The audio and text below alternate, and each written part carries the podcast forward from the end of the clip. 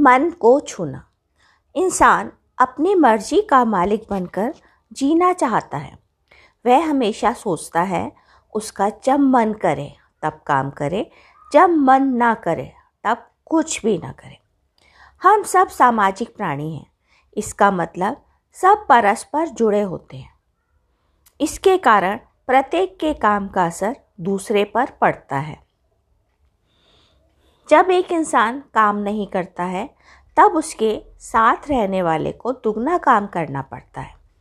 एक सीमा तक कोई भी किसी के लिए काम करना चाहता है, पर जब उसे पता चलता है सामने वाले के लिए मेरी हैसियत नौकर की बन गई है, तब वह छटपट आने लगता है।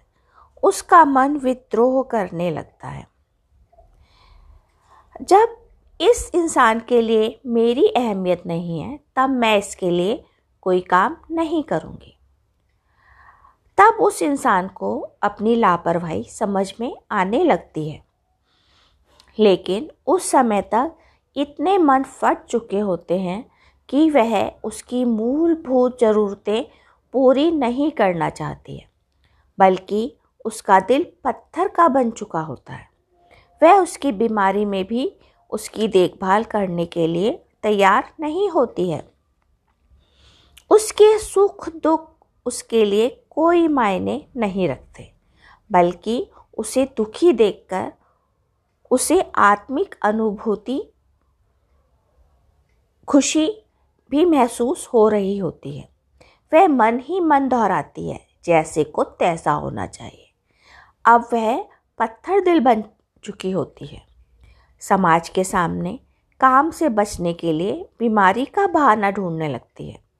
भले ही छोटी सी बीमारी हुई हो, वह उसे बड़ा कर दिखाती है ताकि समाज के काम ना करने के तानों से बच सके।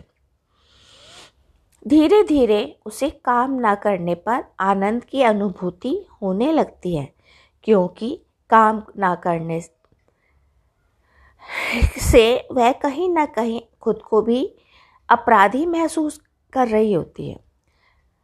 वह काम ना करके अब हर समय बिस्तर पर पड़े रहना पसंद करने लगती है। कोई भी तभी काम करना पसंद करता है जब उसे अपने काम का फल अच्छा दिखाई दे रहा होता है, लेकिन जब उसके लिए कुछ काम के कारण कुछ भी सही होता नहीं दिखाई दे रहा होता, तब वह भी काम से बचने के लिए बीमारी का मकड़जाल बुनने लगती है। एक दिन यही कल्पनाएं उसे लुभाने लगती हैं, क्योंकि अब कोई भी उसे कामचोर नहीं कह रहा होता है, बल्कि हर एक उससे सहानुभूति दिखा रहा होता है। किसी को ऐसी मानसिक स्थिति में पहुंचाने से अच्छा है सही समय पर उसके व्यवहार में आए बदलाव का कारण समझ लो, क्योंकि एक दूसरे के लिए काम करने से प्यार बढ़ता है।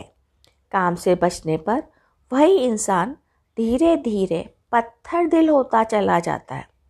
उसमें संवेदनाएं ख़त्म होती चली जाती हैं। इसलिए कहा जाता है,